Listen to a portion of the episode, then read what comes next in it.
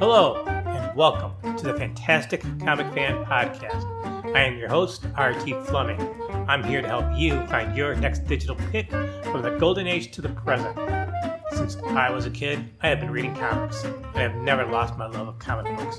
I try to pass on that excitement for comic books to others, always looking for that next fantastic read or discovering an old favorite.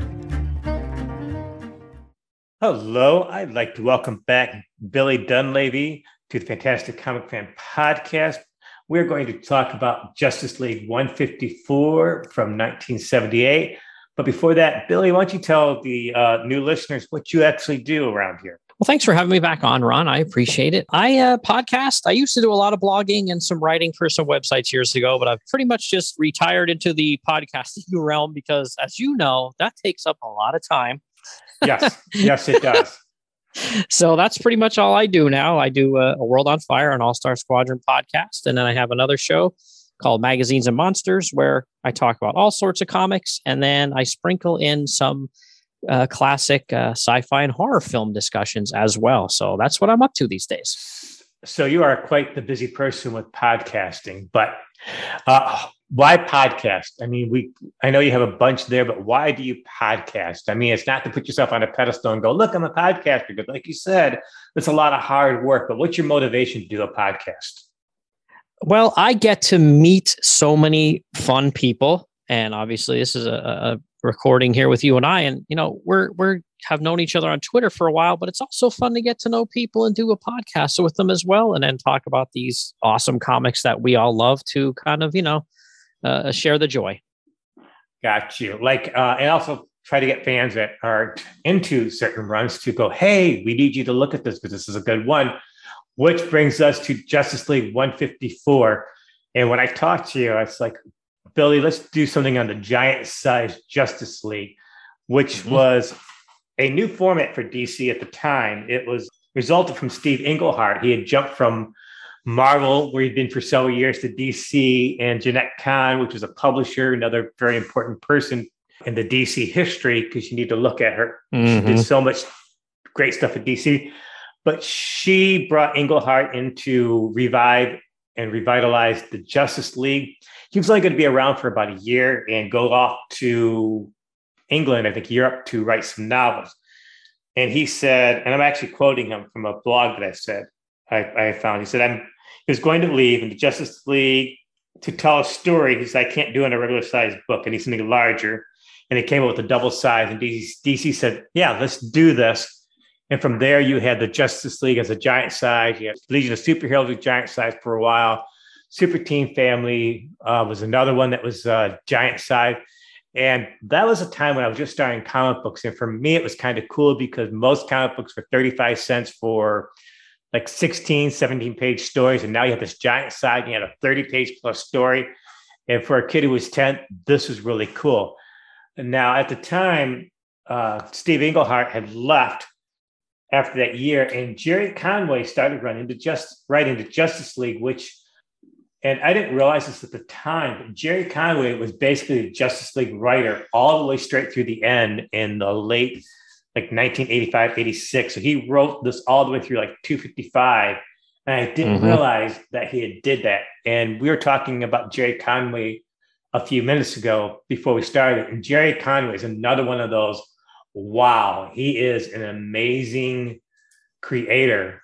He did so mm-hmm. much, so many things, not just with Justice of uh, Justice League, but he did stuff. He did Firestorm he ran and did Spider-Man for a while and just mm-hmm. so many amazing runs. And he doesn't do it anymore. He's actually, I believe, Law and Order now. One of those TV. Yep, he's in TV for for a long time now. So, Billy, why did you choose Justice League 154, which has Justice League roster of the Atom, Black Canary, Flash, Green Arrow, Superman, the Batman, who are fighting Doctor Destiny? So why did you pick this particular comic? Well, I love this villain. Uh, he is one of my favorite villains of all time from DC Comics. I love the notion of because people got to realize this was like you said, this was 1978. There was no Nightmare on Elm Street, so there was no pop culture, you know, television film or anything like that of a guy that was you know attacking you in your dreams and stuff like that. So that's what I love. Love the concept. mo- a lot of people remember uh, him later on from the Sandman stuff, but this is a little bit different than what mm-hmm. people might see from the Sandman. Doctor Destiny wasn't used all that much back then, and this also had his, they also had his origin was this issue. Mm-hmm. And again, like you said, he's uh, a, he he does reality warping powers and creating new realities out of a person's dreams.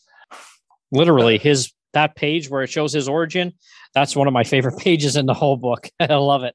It is a you know it it's also Dick Dillin's drawing it, and you mm. remember Dick Dillin. Dick Dillin was the great Justice League mm-hmm. artist for a better part of almost oh, yeah. 15 years. And he he uh, at the time, shortly after this, he died of a heart attack at a mm-hmm. fairly young age. And the person who replaced him of all people was George Perez. So did you read this as a kid or did you uh, read this? No, this later, later on. Yeah, this life? is yeah, this is a later on one for me for sure. Yeah, but oh man, I and I knew of the character because he had been in pop culture uh, from being on television. You know, he was on the television show that was huge. I guess that was was that late '90s, early 2000s when yes. Bruce Timm yep. and those guys did it, and that's like one of my favorite episodes of that show too. So that's where I knew him from before I read about him in this comic. So as soon as I saw this comic, I'm like, oh, I know that guy, and I bought the comic right on the you know, not, didn't even read it, open it, nothing. I'm like, yep, I want that comic. this this comic also stands out because even the cover has a horror vibe to it. Mm-hmm. It's not yeah. just straight superhero, and you open it up and it's a spooky, spooky looking Doctor Destiny with the titles "I'll kill you in your dreams," and the whole. Dick mm-hmm. Dillin had a very unique style of uh, drawing, and this is what people refer to as a satellite Justice League, which, in my opinion, is one of the better runs of the Justice League. You had great character arcs. You had a lot of changes going on. You know, Red Tornado came on. Hawkman finally became a member of the Justice League during the satellite run. And as a storyline, everybody has their little bit of uh, day in the sun. You know, he goes through the different characters. You have Superman and Batman, and you talk about the Atom and the Flash, and all these these characters have their little, you know, nightmare where Doctor Destiny, you know, invades their dreams. And it's actually split up old time where in the Silver Age, the characters didn't necessarily fight as a group, as a team. They had their own little sub chapters. And with mm-hmm. this issue, it actually that's exactly what he does. All these characters have their little sub chapter, and they're not really together much to fight Doctor Destiny. They're all mm-hmm. kind of like in many chapters. They don't come together until the, like the very last few pages of it. But you're yeah. right that you know it's the last one too. Yeah, the last four pages of it is where the Justice League actually comes together. And you're right, they have the uh, you get his origin, which is not until later on in the book. And for a Justice League story at the time, this was a very different, very unique, very, very cool storyline. And mm-hmm. Dr. Destiny, I'm sorry, Dr. Destiny actually comes along later on and becomes more of a prominent character. He becomes more sinister and more evil. But I think the seeds of that more sinister Dr. Destiny is planted in this right here, this particular comic book. Mm-hmm. Yeah, his, for real. Because he goes back to this to the Silver Age. His 1st mm-hmm. appearance is back in Justice League number 5 mm-hmm. in the Silver Age, and he's kind of like up until then, he's kind of like up, up until this issue, he's kind of like a one-off character. Not much is done with him, and then uh, Gerry Conway and Dick Dillin go, well, let's show you what we can do with Doctor Destiny. Let's show you what, how truly evil and dark he can actually be. Which again is different from the times because DC didn't do supernatural stuff very often during this this time of the Bronze Age. It was more of a, a Marvel thing, especially in the Justice League, which I thought was um, mm-hmm. also unique. So, what else do you want to talk about for this particular Justice League, the giant size? Well, you made mention of the splash page for this comic book, and it is. It's like a, a horror story right here. And when Dr. Destiny's in the book, it is a horror story. But I also did like how Conway, you know, showed some scenes in here, you know, of the Justice Leaguers, you know, out of costume, not being superheroes, just being regular people and doing their jobs. I really like that because there was like an opening for a new hotel and uh, Dr. Destiny, that's how he uh, gets the uh, attacks the Justice Leaguers because they're all at the opening for this hotel in one capacity or another. And I do like all the interactions between like Flash and Atom, and you know, you had Superman there as Clark Kent and You're Dinah and Ollie. It's great. You're absolutely right because a lot of the um, they're not in suit they're not in their superhero uniforms Mm-mm. very much throughout the issue. And you're right. There's a there's a sequence starting off where Ollie and Dinah are talking together, and this is during the time where Ollie's got a big chip on his shoulder and he acts very arrogant. During this era, you also get the really connection between Black Canary and Green Arrow of why these two connect, why they're a couple, why they eventually get married and have that deep, deep, you know, connection. And you still get, you know, Superman mm-hmm. in here. You get Bruce Wayne, who's not in costume. He's dream- he's actually in bed dreaming about Doctor Destiny's dream. But yeah, mm-hmm. you get some really, really cool uh, character points where they're they're they're not a superhero. It's really not a Justice League story where the team comes together and battles the bad guy. They don't come together, like you said, until the end of the thing. So you get some really good character points, um, not just as their superhero identities, but as also as their alter egos. Mm-hmm. So yeah, absolutely. Yeah, and I love uh, the Flash's dream in particular, where he uh, slips on a trick banana peel from the trickster. That's that's my favorite one. yeah, and he actually he slips on that banana peel and heads directly off into space. And the captain's like, "I'm heading off into space. It's impossible. It's utterly impossible." And you see him like a comet just going completely off into space. But it's very very fun. I don't know which I'm trying to. I'm going through this again. Which character actually realizes it's actually a dream? But I think they all kind of like realize it at the same time. I think it's uh, Ollie, uh, Green Arrow. He figures it out first, which is which is different because you would think somebody like Batman would figure it out first, but uh, that's not actually the case.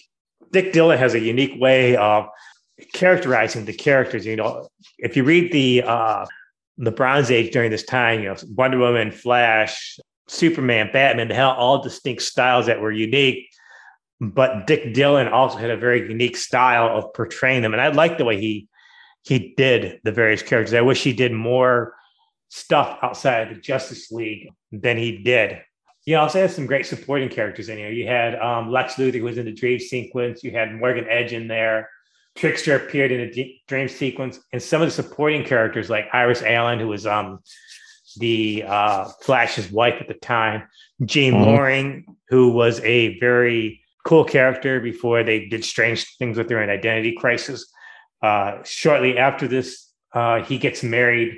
Uh, Atom gets married to Jean Loring, which mm-hmm. is something that had happened over a course of time. This is also during the time when Jean Loring was floating around the Justice mythos, Justice League mythos, where she had had a nervous breakdown, and Atom was going across time to try to find her and get married to her, which was in mm-hmm. a few issues later.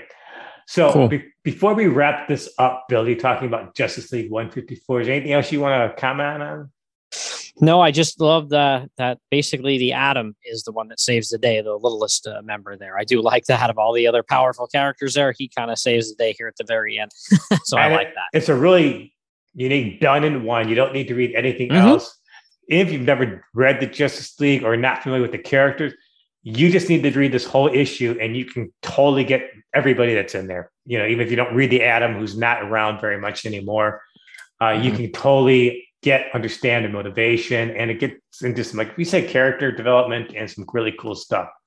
All mm-hmm. right, Billy, I think we are done talking about Justice League 154. This is a great issue to talk about. Thank you so much for joining me on the podcast. I'm sorry, I'll have show notes about your podcast for people to pick you up. Thanks for joining me. I hope to have you here again. Well, thanks for having me on, Ron. It was a blast. Awesome. Well, that's it for today's podcast. Again, I would love to hear from you, a fantastic comic fan, at gmail.com. Remember, new episodes every Wednesday. Thanks so much for listening to this episode, and I hope to see you next time.